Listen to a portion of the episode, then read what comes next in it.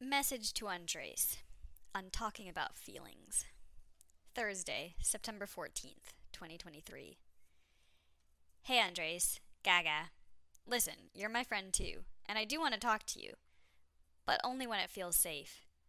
Last weekend did not feel safe for me, and I hope you'll listen to why. I actually tried to talk to you at the time, to air things out, troubleshoot for next time, and see if there was something that could be done to salvage the evening. That's when you said, Girls, let's stop the conversation because if it keeps going, I will get mean. I'm really glad you had the self awareness to say that, but it was still a scary thing to hear. It also felt really uncomfortable later when you were questioning Marisol and me for just picking out songs and trying to enjoy the evening. After a difficult start to the evening, it seemed you were enjoying yourself, and I started to relax a little.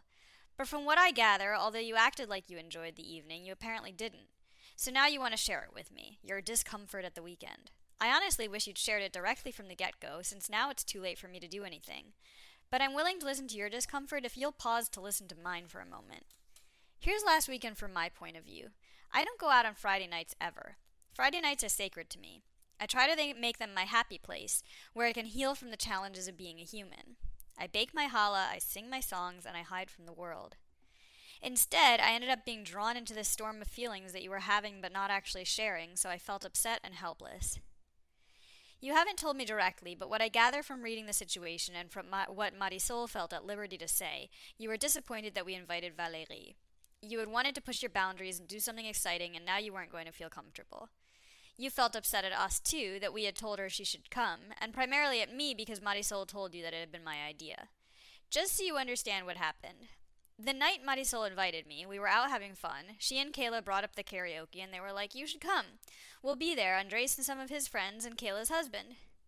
So then the next week, we're out with Valerie, we're drinking and having fun, and I honestly don't remember who actually said it first, me or Marisol, but it was basically the same. You should come. We'll be there, Andrés and some of his friends, and Kayla and her husband. I didn't receive a formal invitation, I didn't give one. I was just a friend asking a friend to a public event. Of course, if I had known you didn't want any other acquaintances, or that you consider uh, Valerie to be an acquaintance, I would have not said some- anything, but I had no way of knowing that. I tried to apologize on Friday night anyway. Even though it was unintentional and I had no way of guessing your feelings, I still felt bad that you felt bad and I wanted to help save the night. You were the one who didn't want to talk. Okay, fine. But then because you were apparently trying to repress your feelings, you behaved in a way that felt very uncomfortable for me. This sort of behavior actually elicits a trauma response in me because it feels very similar to one of the main ways that Gavin used to abuse me. All that said, I would absolutely love to be there for you and your feelings, but not if it feels the way that last weekend felt for me, like a passive aggressive blame game. It sucked and it made an already difficult week much harder.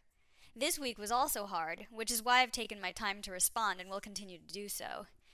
You can feel free to respond via text or voice memo. I'm also happy to have a conversation with you in person, but that would require a lot more emotional labor, so it would have to wait until I'm ready. I do really, really like you. You're pretty much one of the only men I let into my happiness palace. I think you're a good guy. I know it's hard for guys to be vulnerable, and I see you trying to do that now. I'm happy to help you as long as I feel safe. For me to feel safe, I request that you honor your own emotions and vulnerability and then communicate them properly. That way, it can be a two way street with us holding space for each other, giving and receiving apologies and building for better outcomes in the future. If that's what our conversation would be like, I'll participate in it when I'm ready.